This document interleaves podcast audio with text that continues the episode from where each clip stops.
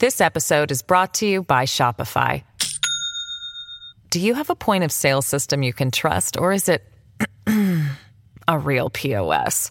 You need Shopify for retail. From accepting payments to managing inventory, Shopify POS has everything you need to sell in person. Go to shopify.com slash system, all lowercase, to take your retail business to the next level today. That's shopify.com slash system. Hello, everybody. This is Marshall Poe. I'm the editor of the New Books Network. NBN listeners like to read books and buy them. So we thought we'd tell you that right now, our friends at Princeton University Press are having a remarkable site wide sale. You can get 50% off books, including ebooks and audiobooks, with the code 50, F I F T Y, at checkout until May 31. You can save some real money on Princeton University Press books. I encourage you to go there and check it out. Welcome to the New Books Network. Hello, everybody, and welcome back to New Books and Native American Studies, a podcast channel on the New Books Network. I'm your host, Annabella Breck, and today we'll be talking to Justin Gage about his new book, We Do Not Want the Gates Closed Between Us Native Networks and the Spread of the Ghost Dance. Justin Gage, welcome to the show. Thanks. Thanks for having me. It's an honor to be here, and thanks for reading the book. Justin, I wonder if you could kick things off today by telling us a bit about yourself. Yeah, uh, first, I am uh, not a native. I am uh, from Arkansas. I was born and raised in Ozark, Arkansas, which I guess is more than just a TV show. It's an actual region and a play. I think the, the TV show is in Missouri, but um, I was in Ozark, Arkansas, very small town. Um, I went to school for my BA at the University of Arkansas in Fayetteville I got my bachelor's in history and American study studies. I got a minor in, in anthropology. I went on to get my master's and my PhD both also at the University of Arkansas in Fayetteville. Um, and now I am a visiting researcher at the University of Helsinki. I haven't been in Helsinki much the past year because of the pandemic. I'm still uh, stateside, um, not teaching currently, but I've I've been teaching at the University of Arkansas as both a grad student and a instructor, um, going on eight years now. Wonderful, thank you. And how did you come to write "We do not want the gates closed between us"? Well, it's a. I think I say in my in my book, my acknowledgments, that nobody wants to hear the history of a history book. Um, but here, here goes. I, I'm when I was a undergrad and a master's student, I was interested really mostly in ideas and how they're spread. Um, you know, how, how do they get from one place to the, to the next? Especially I was interested in how it spreads in, you know, frontier areas, religious ideas in particular as well. And so my master's thesis was about Cumberland Presbyterianism, which is really a uniquely American uh, um, denomination. It was it was formed out of the Second Great Awakening. Um, it spread across what was then the frontier, and I studied that denomination coming into Arkansas, my home state. Um, and so when I was a PhD student, I wasn't really looking uh, to focus on Native American history or ideas but I was taking a seminar course, um, a research seminar course. Uh, Elliott West was teaching it, and each week we would read uh, to start out with. We would read a different. Every student would read a different book, and one one one week I got a book about the ghost dance, and it was a book called. Um, well, anyway, it was by Russell Thornton. It's called "We Shall We Shall Live Again" or something like that. Um, I apologize to, to, to Professor Thornton, um, but I didn't really, I wasn't really convinced with with with his argument. Um, so I read this book, and I was wondering, you know, how how did the ghost dance spread if if Native Americans were confined on reservations, and and they were living so far apart. Um, I, I, I read that in 1870 that that that the ghost dance in 1870 was confined to the Great Basin. It never spread east of the Rocky Mountains. But in 1889, 1890, there was another what we call a ghost dance movement, different but similar. But that movement, 20 years later, spread all you know all across across the West, and it and it, it, it, it seemed to me that um, many histories, even even recent general histories about Native Americans or the West, they explain the rapid spread of the 1889 ghost dance something like like this. They say Western Indians were made more susceptible to crazy ideas like the ghost dance um, because they were living in, in, more horrible conditions in 1890 than they were in 1870, and so it spread further because they needed more. You know, they need they needed a savior. Um, so this was the explanation that was that was given by white people looking looking at the dance in 1889, and 1890. That's how people living then explained it. That that um, Indians needed a savior. Um, one, uh, Russell Thornton, the respected scholar, who's is a respected scholar and should be, but he his book argued that he went so far to argue that um, that tribes that the tribes who are experiencing the greatest demographic decline, he, he was studying demographics, population loss. He found that that the tribes who were losing the most people to disease those were the ones that were more likely to participate in the ghost dance. Um, they actually hoped to physically revitalize their population uh, through resurrection. Um, so, in, in, his mind, the ghost dance was was about resurrecting ghosts, uh, your ancestors. Um, so, this wasn't really a satisfactory explanation for me. Um, it's really a, seems to be a cynical theory of religion uh, religious belief, and it sort of disparages Native agency, uh, Native intellectualism. Um, of course, conditions on Western reservations were horrible, and they got even worse in the 1890s. And, and many natives wanted, they hoped for change, but you ignore the agency of Indians with, you know, a deprivation theory. So I thought, you know, well, there are a few mentions here in in James Mooney's study. James Mooney was an anthropologist uh, studying the dance just a few years after it happened, after it was happening. Is actually still happening, um, and he, he comes up with this long study, which every ghost dance book um, references James Mooney. Um, and he he found a letter a letter was shown to him. it wasn't supposed to be shown to him, but he he he got his hands on it. He he transcribed it and he printed it in his in his book or his study. And this shows that, that people were writing letters about the ghost dance, but it was really the only thing uh, historians had their hands on.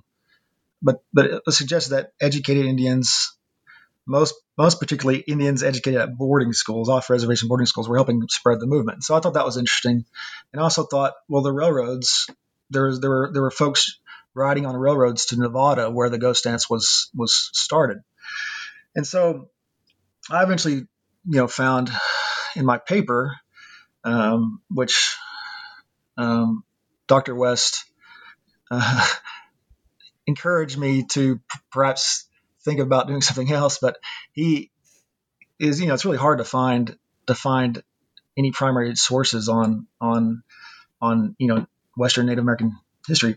But natives, what I found was that natives were actually spreading the movement actively along networks that had been sustained and expanded, even though they're confined on reservations. They're they're doing this intentionally. Um, and so my dissertation, which I wrote uh, over course of, of many years, um, I realized that this was an even bigger story. Um, so the, the Ghost Dance was 1889, 1890. They're they're passing along this information along along lines that to me didn't seem new. They they didn't pop up just because the Ghost Dance was was going on. They were pre-existing. So I realized that there was a massive amount of letters that were written by or for Native Americans in the 1870s, 1880s, 18, early 1890s, that there were a ton of letters that historians didn't know about. Letters mostly sent to white people because white people um, were the, the, letters they're sending them to mostly that, that are still preserved are, are, preserved by government officials. And so you look in, in certain places in the, arch, the National Archives in particular, um, you have to look hard for them uh, in the regional archives, the, the, reservation archives, but but in the DC archives, there's hundreds of them, hundreds of letters that are being written. And to my knowledge, at the time, nobody was really looking at this. Most historians still assume that Western Native Americans in the 1870s, 1880s were, were mostly still pre-literate. And so that was a surprise. And then when I got into the reservation archives, um, the records left behind by the agents at the reservations, that there's this astonishing massive amount of movement off reservation trips visits to other reservations that that that Indians were constantly asking for permission to leave and go visit people, um, other nations, tribal nations, and a lot of times they're doing it without asking for permission. Agents were constantly dealing with this, and um, you know, in in the reservation archives, there's no like ledger of of visits to and from uh, other reservations. So you have to go through and find passes or mentions uh, of, of visits. Um, and so I spent years looking through those in different archive locate national archive locations. Uh, spent years looking for letters, and and what I thought, what I found in my dissertation was that there was this network being built, intertribal network, um, and that what that is what I believed, um, you know, made the ghost dance, this rapid spread of the ghost dance possible. Chapter 1 focuses on how citizens of various Western indigenous nations co opted and appropriated the U.S. federal government's attempts at assimilation in order to communicate their own anti colonial aims. How do Indigenous peoples seize upon literacy, letter writing, and new forms of communication to turn federal assimilationist aims upside down? Yeah, well, you know, first, written down communication was not foreign to Western natives. Um, before and after European presence in the plains and the, in, in the Southwest and the basin, Native Americans used pictographic messages to convey complex information. Um, you know, there's even evidence of a few groups like the Plains Cree or or the Ho Chunks who created their own uh, phonologic written language, meaning symbols represented uh, consonants, um, and so they were creating their own language, written language, without the involvement of white people. They weren't just being taught uh, these languages or these written languages uh, scripts from white people. Uh, and of course, nearly every Western tribal nation, every individual, they're aware that that there are European ways of writing for generations. Um, and so the idea of passing along written down knowledge was not new to most natives by, you know, the 1870s. Now, once we get into the early reservation years, um, when the government is forcing, U.S. government is forcing natives onto reservations, that's eight, late 1860s, 1870s, 1880s, which is the, the focus of my study, um, the U.S. government believed that education would be critical to the U.S. government's efforts to assimilate Indians. That is, to make Indians more like white people. And for those who thought thought of themselves as you know the so-called friends of the Indians, um, assimilation would save you know the so-called Indian race. And so literacy was a big part of part of this process, particularly English language only literacy. Um, natives would use this skill in the ways that white policymakers imagine. They, you know, they, they would use a skill to learn about Western civilization. They would read the Bible. They would, they would, you know, they would, they would learn about Christianity if they could read and write. They would become part of this national network of information. Um, they would use literacy to become more economically industrious to help manage their farms, for instance. Um, so English English language literacy would make them less Indian, according to, to white policymakers and educators. But many literate uh, Native individuals, men, women, children, they use literacy instead to preserve their cultures and ma- maintain some sovereignty. Most Indian leaders who were cautiously supportive of education, they hoped that literacy would be beneficial for their people. They could help, you know, combat colonial power. Native leaders, Native leaders did not believe that their children would be completely changed by U.S. government schools. You know, they were they were incredibly worried about many problems of the schools, um, many problems of the schools, and they knew the U.S. government wanted to change their children, but they did they but they believed correctly. It turns out that these ambitious plans of the white educators, you know, to kill the Indian and and, and within the Indian children, that that wasn't possible. That was an impossible uh, goal. So Native leaders correctly believed that literacy would give their people more knowledge of what they were up against the treaties, the laws, the regulations, uh, court decisions, all that written down information that sustained U.S. colonialism, that sustained the fraudulent activities of, of nearby settlers, this could help them. Um, so literate Indians use literacy for their own purposes, often in, in direct opposition to assimilation. Hundreds of, of natives wrote to U.S. government officials to question the power of, of Indian affairs, to remind them of treaty obligations, to criticize agents or reservations reservation employees. Uh, they would write to make known poor conduct by agents, uh, mistreatment.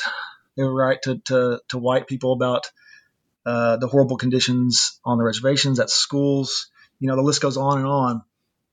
Now, I discuss this at length in the book, but but I don't discuss it long enough, I don't think. And so that that'll be a topic of my next in my next book, um, writing natives using literacy to to to to to write to white people to try to maintain some sense of sovereignty. Now, now in the in, in this book, I'm largely focused on uh, native to native letter writing.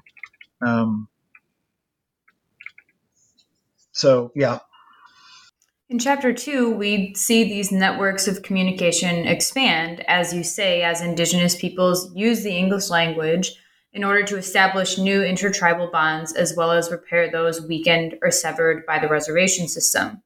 Can you tell us a bit more about how and why citizens of various Western nations use letter writing to expand, repair, and solidify intertribal communication networks?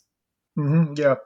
Um, natives, they use literacy very practically. Um, many began to rely on letter writing to keep a connection with their their kids who were, you know, maybe they're off off reservation at, at boarding schools. Many hundreds were, and letters were a way they, they could communicate. Um, others relied on letters to communicate back home if they were, you know, traveling uh, for uh, for work. A lot of Native Americans became uh, more integrated into into the economies of the West during these years. So people were living off reservation, riding back home, uh, traveling. So it was clear that letters could be a powerful tool, and of course that would carry over to letters to other people living at other reservations, inter, intertribal uh, tool.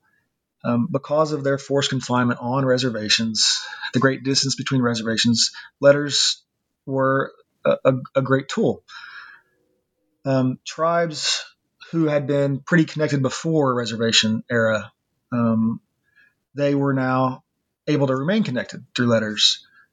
Um, you know, northern and southern Utes, for example, um, they didn't consider themselves to be the same tribe.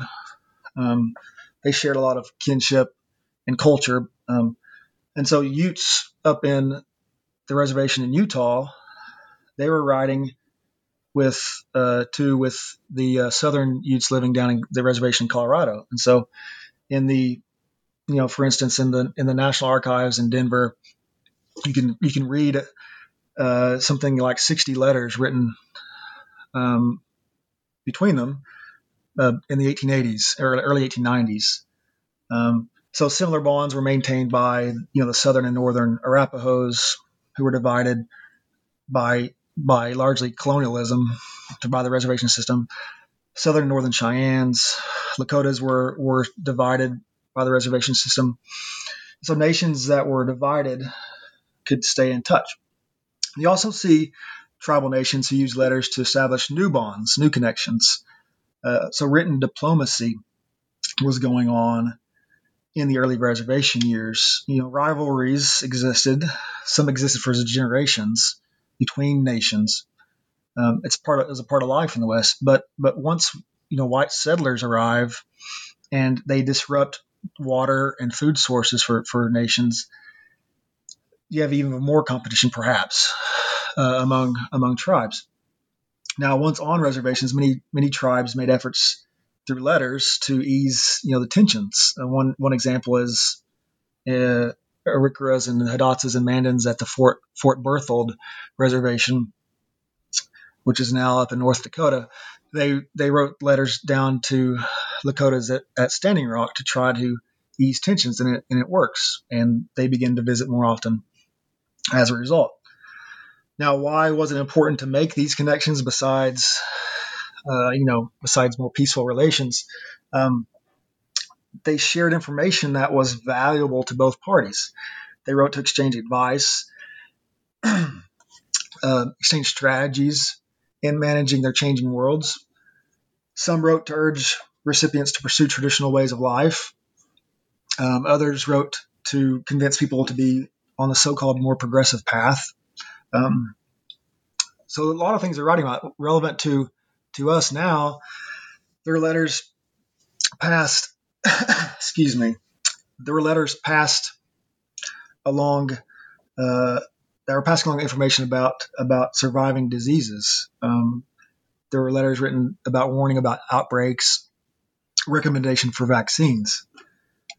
Really important intertribal correspondence was regularly regularly used as an anti-colonial weapon. Letters carried uh, by the post postal service, right? The post office carried much of this anti-colonial information. Uh, uh, these letters were circulated. One, ins- one, one example of this is is Lakotas living who were living on different agencies, different reservations. Um, they, they they circulated letters about rejecting the Dawes the Dawes bill, the Dawes Sioux bill.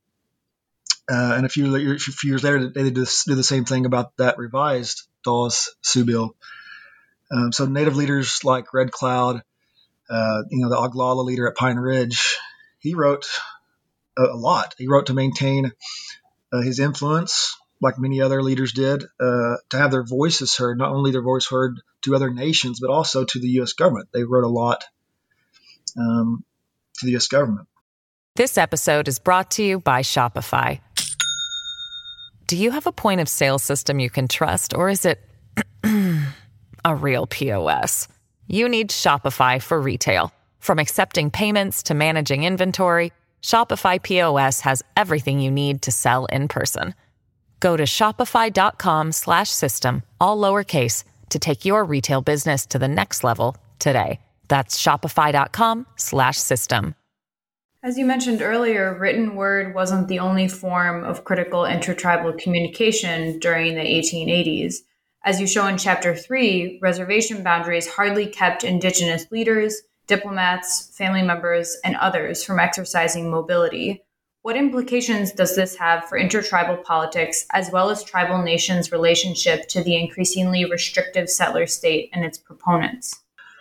Well, the, U.S. government did what it could to restrict movement outside reservation boundaries. You know there were plenty plenty of restrictions on intertribal visiting.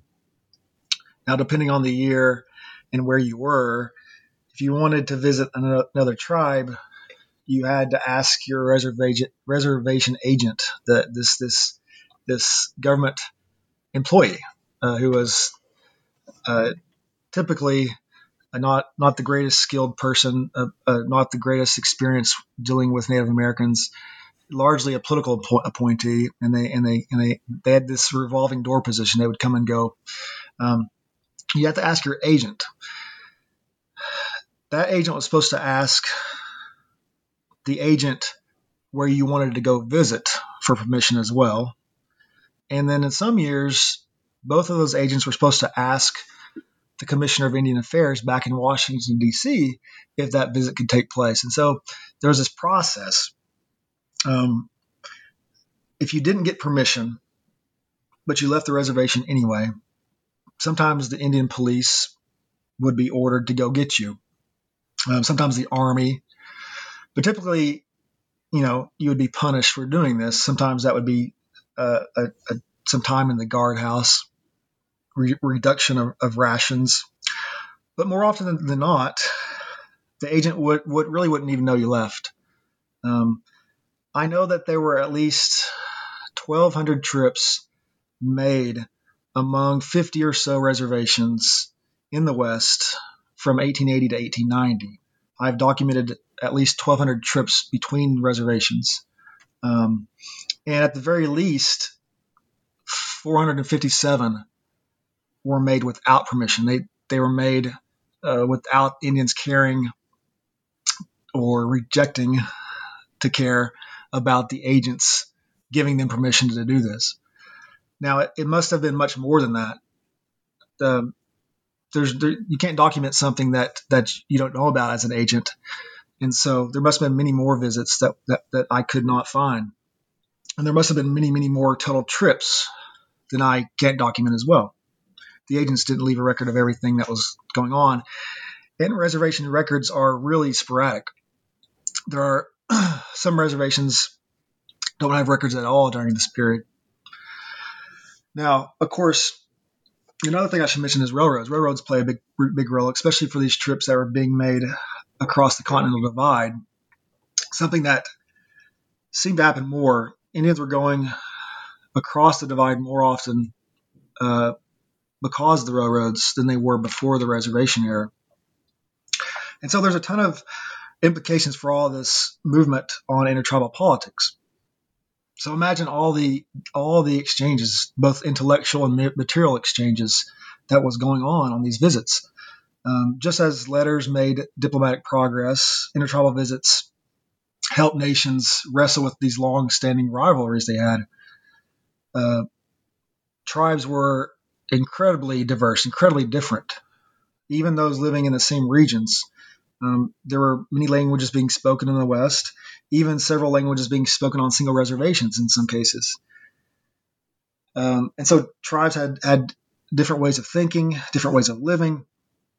And this intermingling that was really vital in native life before the reservation era, this intermingling continued because natives demanded, you know, this this right to to travel to see other other people.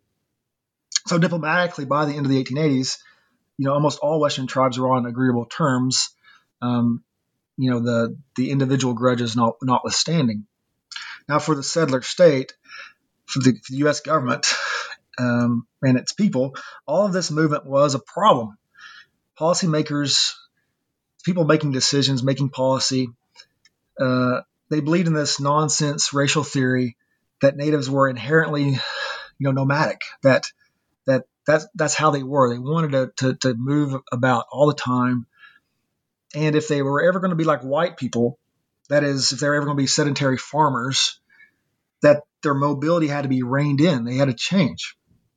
They had to be set in a place, like a reservation, where they could be controlled and changed. They had to be. They also had to be this afterthought for white settlers. White settlers didn't want, uh, you know, to, to to be around them um, to be near them. Uh, white settlers had the right the right to do their own thing, but but natives didn't.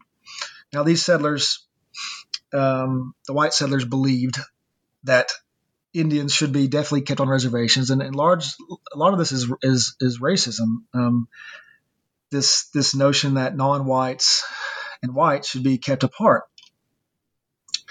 Um, that's common. Um, settlers were also afraid.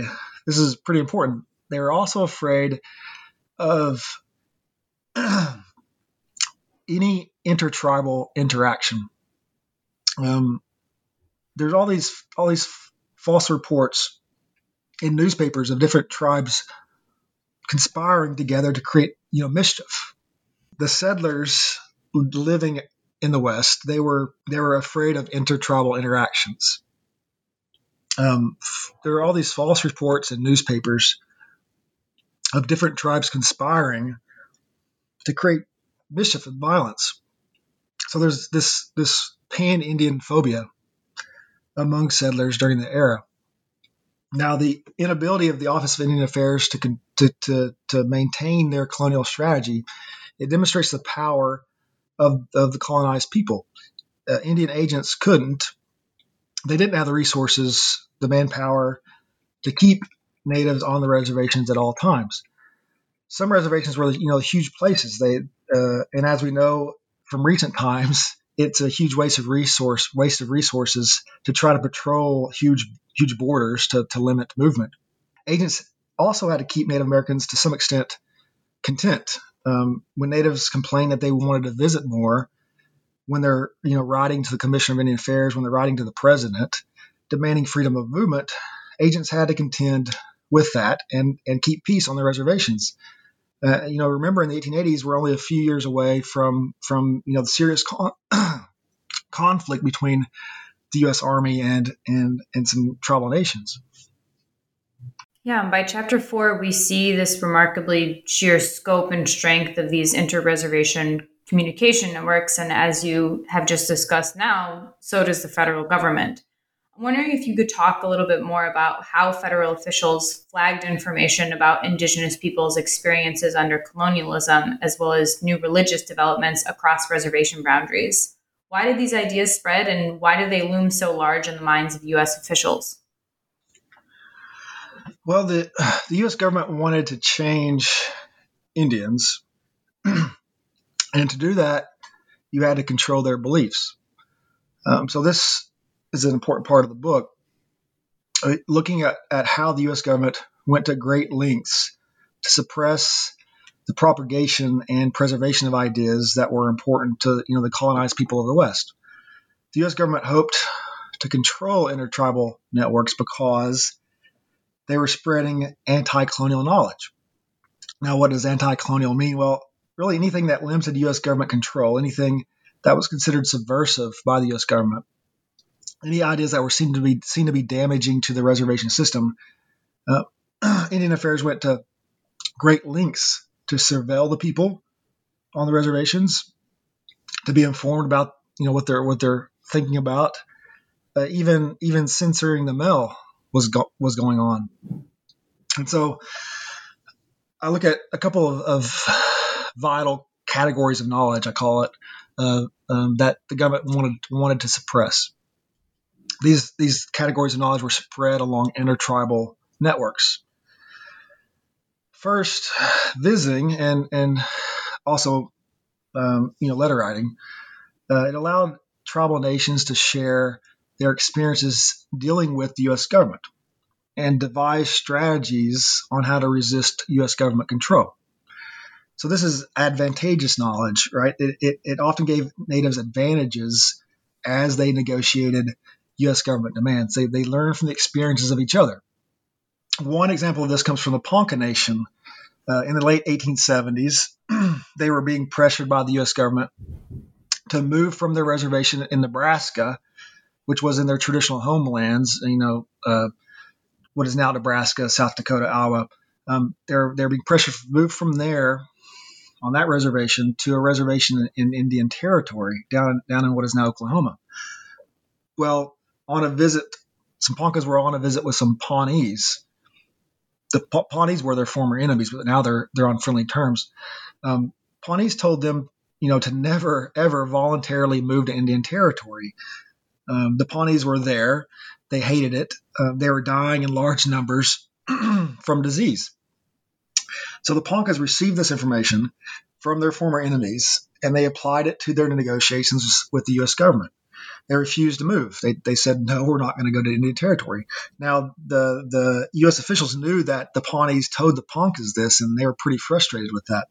Um, eventually, the, the Poncas were forced to, to relocate, which led to this awful experience.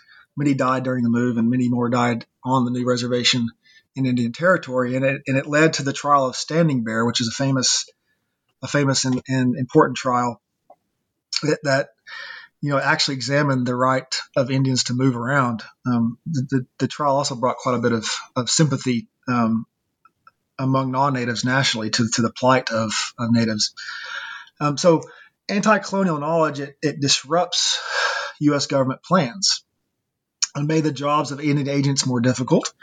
It brought what what agents called they called it demoralizing influences on the reservation. Uh, you know, ideas that were being spread, ideas like like farming wasn't such a good idea, you know, especially in a in a desert, um, or that you shouldn't be forced, you know, you shouldn't be forced to send your children to school. That that was a dangerous idea, or the idea that you know you shouldn't you should be you should be able to, to, to buy and own a good rifle. The government, you know, didn't want those ideas to be to be brought to the reservations. Um, and really importantly, Indian Affairs was afraid of intertribal movements toward sovereignty, right? Tribes working together for to fight for rights and justice, to plan to, to plan together, uh, you know, strengthen numbers to curb the reservation system. Now, the second category of knowledge that that the government, U.S. government, wanted to suppress was was religious religious ideas, religious practices, dancing especially. Now, dancing was the major motivation for large intertribal visits. Um, if there's a big party, and often these parties were in the hundreds, uh, you know, say a group uh, traveled from from one reservation to another. The reason for that, uh, if it's a big party, they wanted to have a, a dance. Um, and you know, historians have done a good job at describing how Indian affairs attacked dancing in the West. But but there's more to the story. I found um, Indian affairs. They also were attacking the spread of religious ideology. Um, you know, dancing in the era, era was more than just a physical act. Um, there were there there were they were expressions of religious belief and ideas and and notions that were associated with dancing were spread from tribe to tribe along these networks. Uh, for Indian affairs, religious ideas of, of indigenous people were backwards and, and uncivilized, even sinful. Um, the point of the reservation was to end such ideas, was to was to change natives, make them Christian, um, and so those things were attacked. But they couldn't suppress religion. Uh, they couldn't stop religious ideas, ideas from spreading.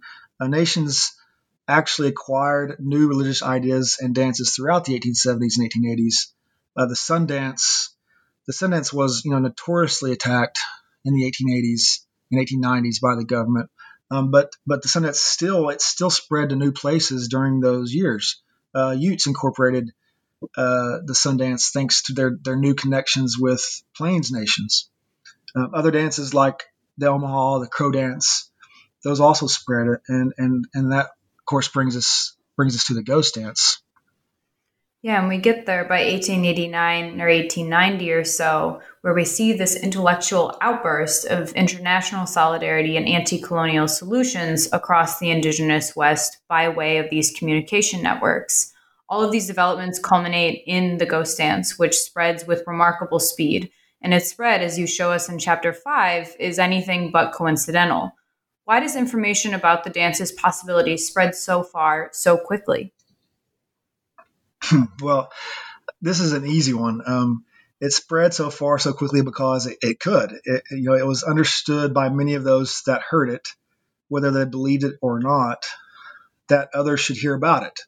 It was important, and it was information that might impact all all natives in the country, um, including including the countries around us. Uh, it, it's a it's a continental uh, movement. Um, so because there was already a, this network in place, this massive in, in, infrastructure that connected reservations from Nevada to Nebraska, uh, the set of religious ideas that we we we call that have been called the ghost dance. These ideas could be transmitted from tribe to tribe in a very short time. So throughout 1889 and into 1890, this information was spreading largely without the knowledge of, of white America before agents even understood it, understood its importance. And it was spreading before agents tried to stop it, and so it it, it spread nearly completely um, before agents realized what's going on. Also important, most of the really the vast majority of Western natives that heard about the ghost dance movement, um, they didn't dance. They, they, they, they did not participate in the ghost dance. Some believed to a certain extent, but didn't dance. Um, others thought it, that it was important, but did not believe it. Others deeply believed in its promises, of course. Uh, there were also a lot of natives who were openly critical of the ghost dance. Um, but even even those who did not believe it, even those who are critical of it, they're still part of this continental conversation about the movement, and it's and it's controlled by Native Americans. Now, the dance, the, move, the movement itself, it it meant many things to many different people. Um, what a lot of people don't understand, I think, is that there wasn't a ghost dance doctrine, uh, right? It's not a it's not a dogmatic religion uh, Native spiritual belief is different than Western traditions. There's not this this ghost dance Bible. So Native Americans they they incorporated what they understood the message to be individually, and into their own traditions and their own beliefs.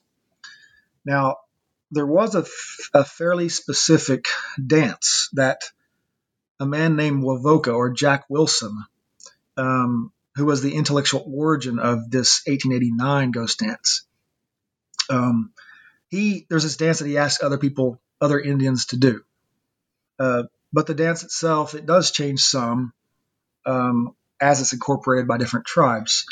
Now, also the dance itself is is only a piece of the movement. There, you know, there there were beliefs that were promoted by Wovoka and by different promoters of the dance, people like like Sitting Bull, Sitting Bull, the Northern Arapaho, not not the Lakota leader, um, Bull, the Northern, Northern Arapaho, was also a, a, big proponent, promoter of the dance.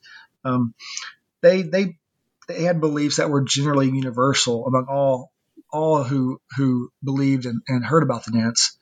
Um, thing the, belief was that things would get better in a revolutionary way if if you were devoted to God or the Creator, things would get better.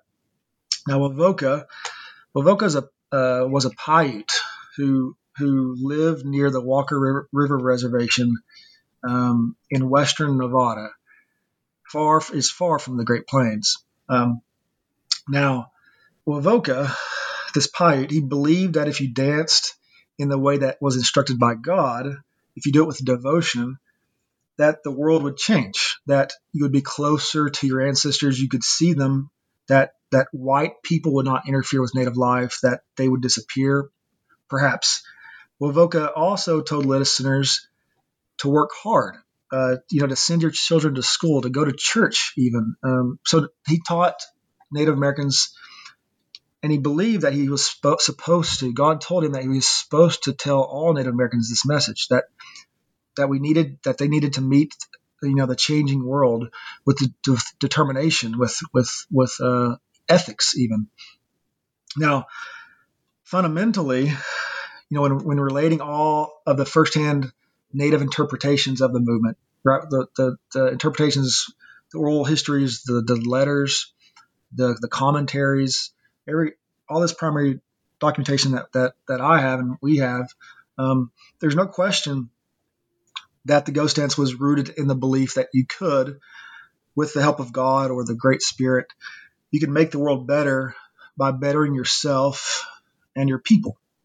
Now, really importantly, for many believers, and this is another, you know, really the essence of, of the movement, Wovoka's promises, um, his promises would decolonize, de- decolonize native life, uh, meaning that the world would, would be remade in a way that would restore indigenous autonomy, right?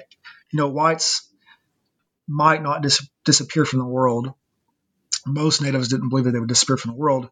Um, but colonial control would end, which was was not an idea the U.S. government wanted on reservations. Right, this is the, the a sticking point here. Colonial, colonial, control would end. Uh, and this was an attractive idea for Native Americans, and this is something. This is one of the reasons why it was spread along along these networks. Perhaps predictably, federal officials eventually do start cracking down on the dance's spread, and yet the defenders of the dance continue to transcend reservation boundaries in order to preserve and protect their networks.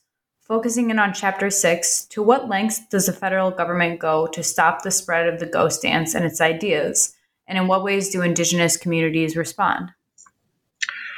Well, it's really uh, so. For those who don't know, that the the ghost dance really begins to to to, to pour out of Wovoka's uh, mind and, and through his mouth to to other Paiutes probably in late 1889, 18, sorry, late 1888, early 1889.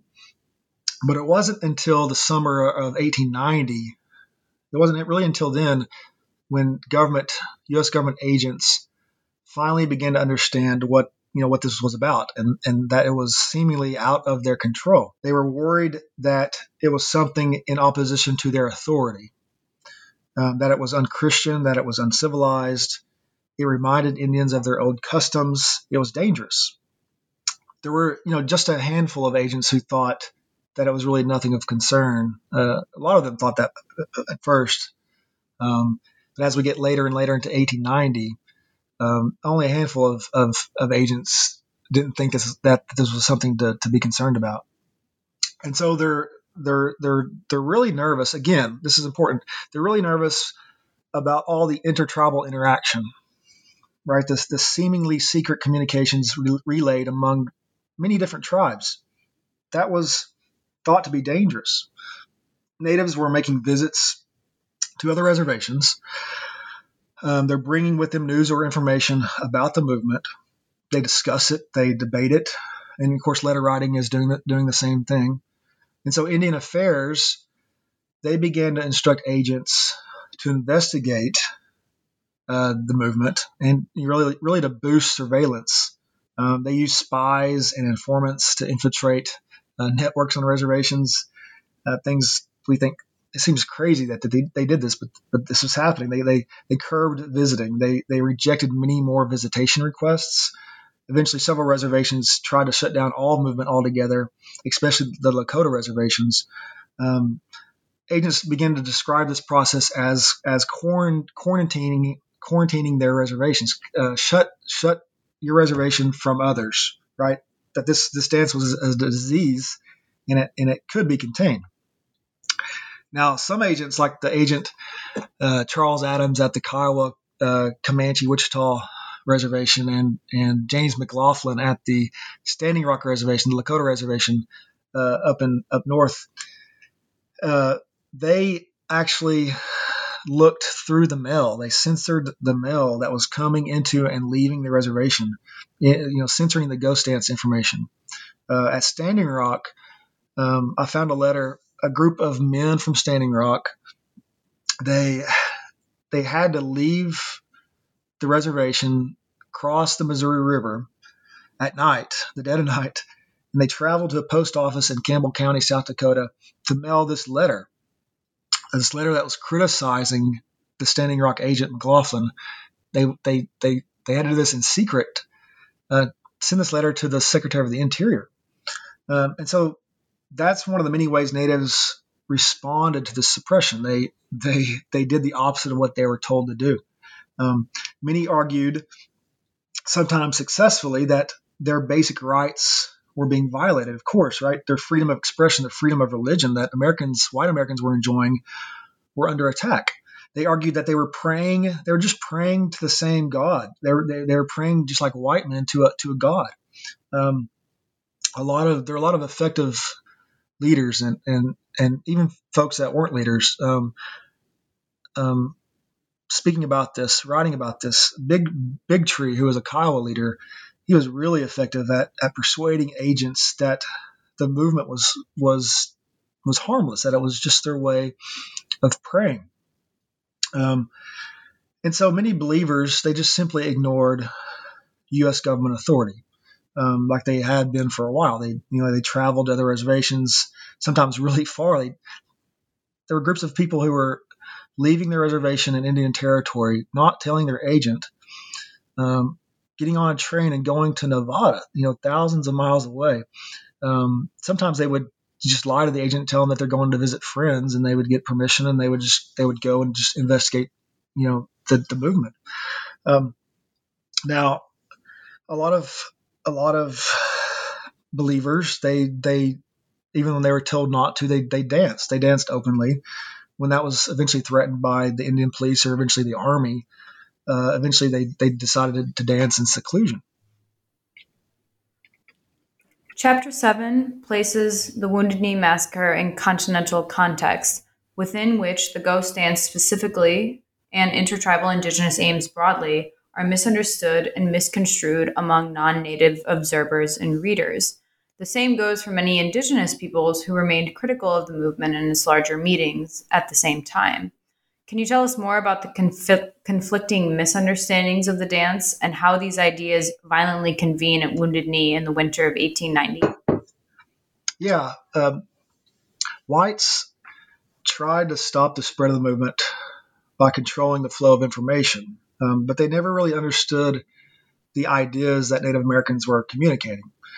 Um, natives were really successful at telling other natives about the ghost dance, but they weren't successful.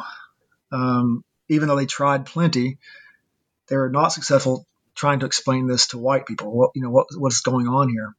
And so Native Americans used literacy not only to spread the movement, but also to make us make sense of the movement, uh, make sense of the movement among each among one another as a community, um, and with white people. Natives defended the movement in letters to whites, letters to, to newspapers, hoping to make clear that this was a peaceful and perfectly reasonable religious movement. White people thought this was a craze. That um, when you look at newspapers, you see uh, the ghost dance craze, the Indian craze. Uh, that's that's just as common. The Indian craze was just as common as as as uh, headlines that say ghost dance. Um, and so they argued that this wasn't a craze. Um, so they Native Americans had to combat tons of misinformation, especially false newspaper reports. Native Americans were, were reading uh, newspapers. Um, there's a ton of bad uh, journalism that's exploiting the situation, you know, for for dollars here. Um, there are also plenty of Native critics of the dance and and Native Americans were critical of the movement for a variety of reasons. Some were eventually worried about what was going on at the Lakota reservations, that the dance there might lead to violence. Others, uh, they just thought that Wovoka, that Jack Wilson, um, who many many natives believed was a messiah. Jack Wilson never, Wovoka never told white people that he claimed to be a messiah, the messiah but there were a lot of a lot of natives who believed in the movement thought he was, or at least a disciple of of of of the, of the Messiah. Um, um, so some Native Americans, well, actually many Native Americans, traveled to Nevada across the plains, across the, the Continental Divide, to investigate.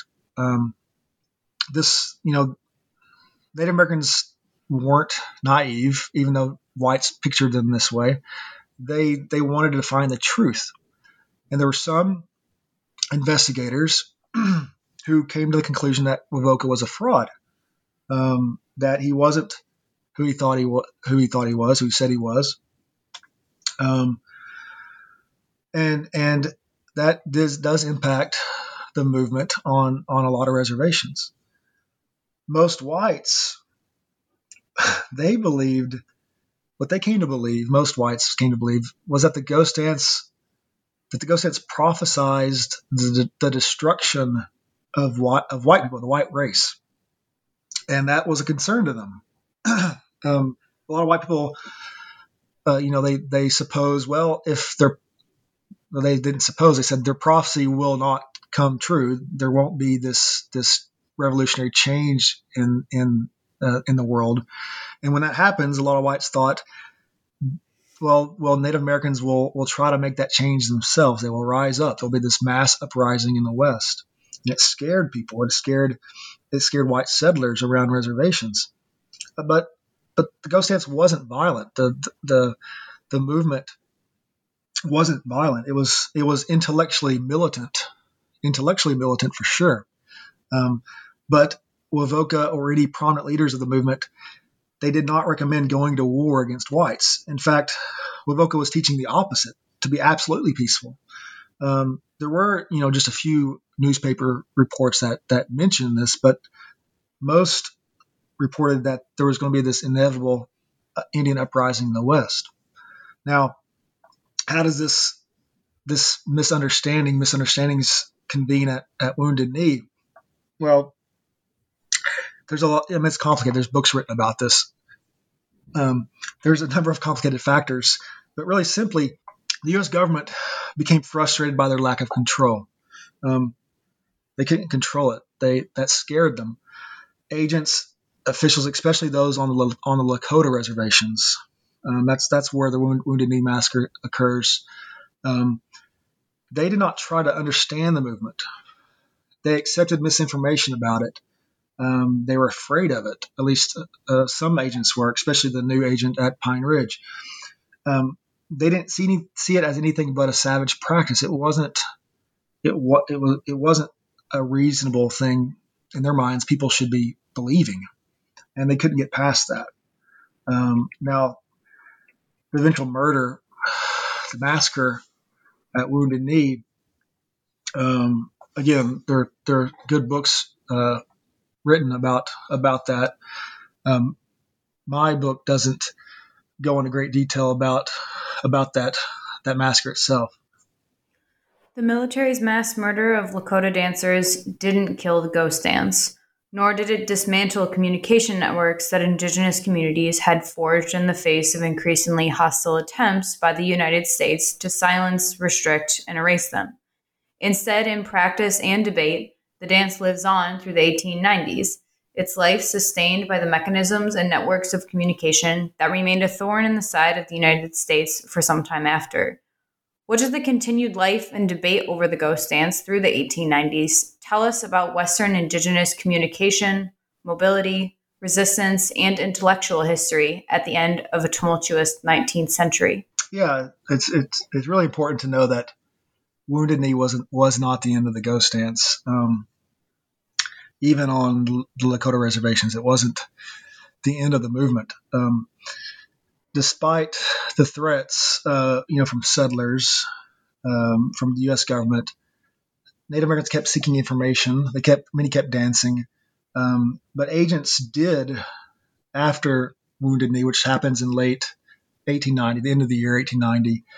In 1891, and onward, agents did ramp up their efforts to stop the transmission of this information among among nations, among individuals, um, believing that their interactions was a threat to, to government authority.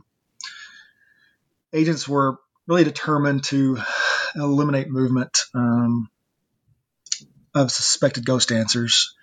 Um, they used new tactics, tougher tactics sometimes to limit visiting, to limit letter writing.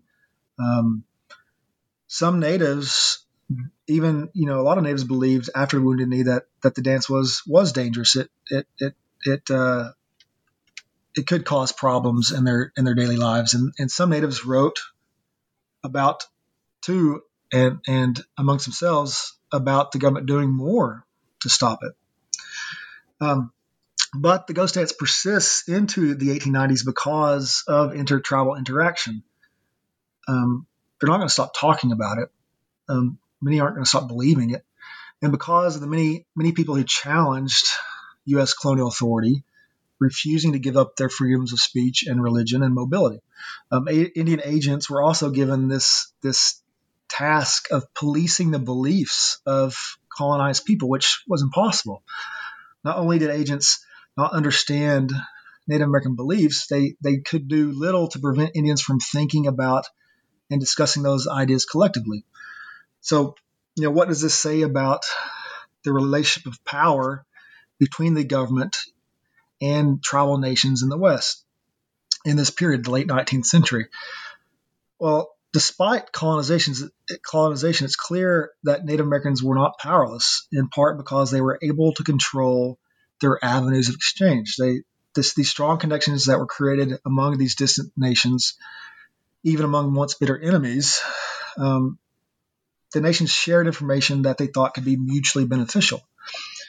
And so, if you know, if, if the reservation system was actually working, um, this grand scheme they had here, uh, groups, you know, like the Crows or the the Lakotas or the Kiowas, Southern Cheyennes, they wouldn't have been able to communicate things like the ghost dance or the the, the, the sun dance. Um, they couldn't. They wouldn't have been able to to, to try to overturn or or, or uh, dismiss the Dawes the Dawes Act. Um, but Native men and women remained mobile, and they exchanged ideas and information, and it gave, that gave them control, additional control at least, over their own lives. And so the book really I think makes clear that inter intertribal interaction, communication that's going on, um, in itself, it, this is an act of decolonization because tribes were interacting in the ways that they that they wanted to, not in the ways that the government could control. So these extraordinarily, diverse people, um, and and I must mention that, that this book covers uh, dozens of different uh, tribal nations um, I'm not. I, I, try not to lump them all, of course, as, and as one people's. They're, they're it's the opposite of that. Um, but these extraordinarily diverse people, they face a common challenge, and they could discuss the circumstances that tied them together because of, of these networks. Well, Justin, we've taken up a lot of your time today, but before we wrap up, I just have one last question for you. What are you working on now? Well, I mentioned before that I um, am working on slowly, um, working on a second book called Writing to Resist uh, about uh, the, the, hundreds of folks who were writing to the U.S. government, to white allies, to newspapers, um, writing to to combat uh, U- the U.S. colonial system, the, the reservation system, um, to gain some sort of a, a sense of sovereign, sovereignty of their lives through through literacy. Um, I'm also working now as a visiting researcher at the University of, Helsinki. I'm working on a project um, that's called the Humana Project. It's funded by a, a, a, big European grant. The Europeans have a ton of, ton of money for the humanities. Um, um, there's this uh, a foundation called the Kone Foundation in in Finland, and I'm a part of this project that is looking at network analysis, um, using network analysis in history um, to observe, to describe, you know, to, to demonstrate uh, ties between people. And so I'm I'm working on that uh, specifically with my my work, uh, particularly Lakotas, but also we're doing a project on uh, Sugar Island, Sugar Island in in Michigan, and in, near right near Sault Ste. Marie, Michigan.